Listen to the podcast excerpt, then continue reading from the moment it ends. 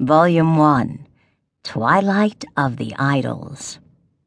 When the moving image first began to circulate in the late 19th century, it wasn't as if stars suddenly popped up along with it.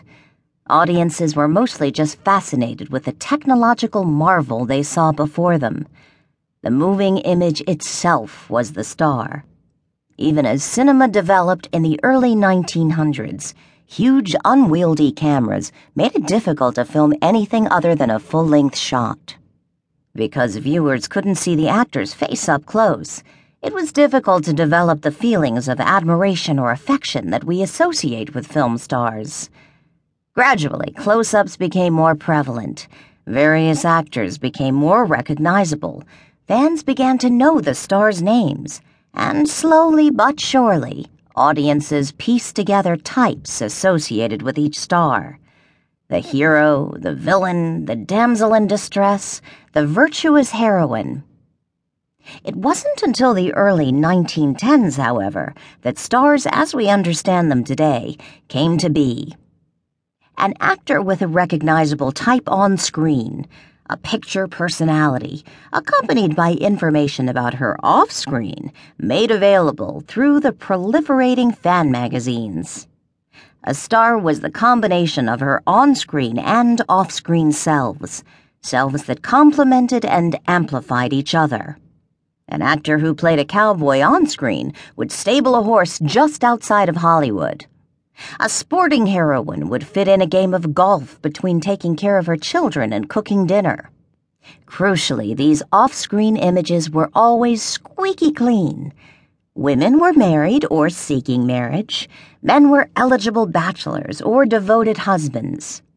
Throughout the 1910s, these narratives served a distinct purpose to make Hollywood seem less scandalous. Because the film colony, as it was then called, was populated with young people, mostly poor immigrants, it was assumed that these actors, now flush with cash and lacking in so called moral hygiene, would run wild.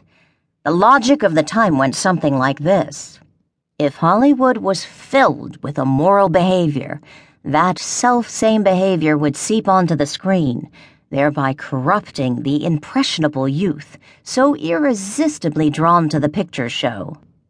To sustain their business, then, and calm the anxiety propagated by reactionary moralists, the studios collaborated with the gossip press to make the stars' lives seem squeaky clean.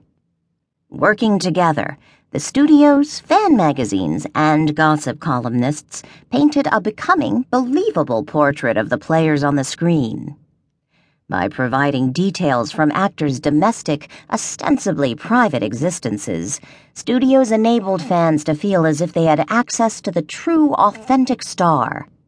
Knowledge about the star's living room, dress purchases, or other patterns of conspicuous consumption became de facto knowledge about how he or she really was.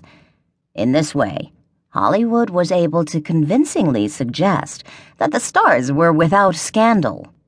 Until, that is, the stars started making decisions that no matter of fawning publicity could cover up. These cracks in the image of both the star and Hollywood as a whole provided a dim, shadowy peephole unto a new layer of the star the scandalous, unspeakable, immoral core. But as will become clear, this period of salacious scandal in the early 20s did not sink the industry. Rather, it served as a catalyst for Hollywood to better manage its stars and their actions. The stars did not simply become less prone to scandalous behavior. The cover up and management strategies simply got better. This pattern, the emergence of scandal, the subsequent emergence of techniques to manage it, has structured the dynamics of Hollywood for the past century. Sometimes scandal emerges due to a savvy new publication.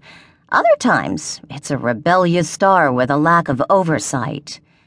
The means of release and the methods of containment may change, but the pattern endures. As we trace that pattern and how it adjusts with the cultural temperature, a vivid picture of the past American century begins to come to light.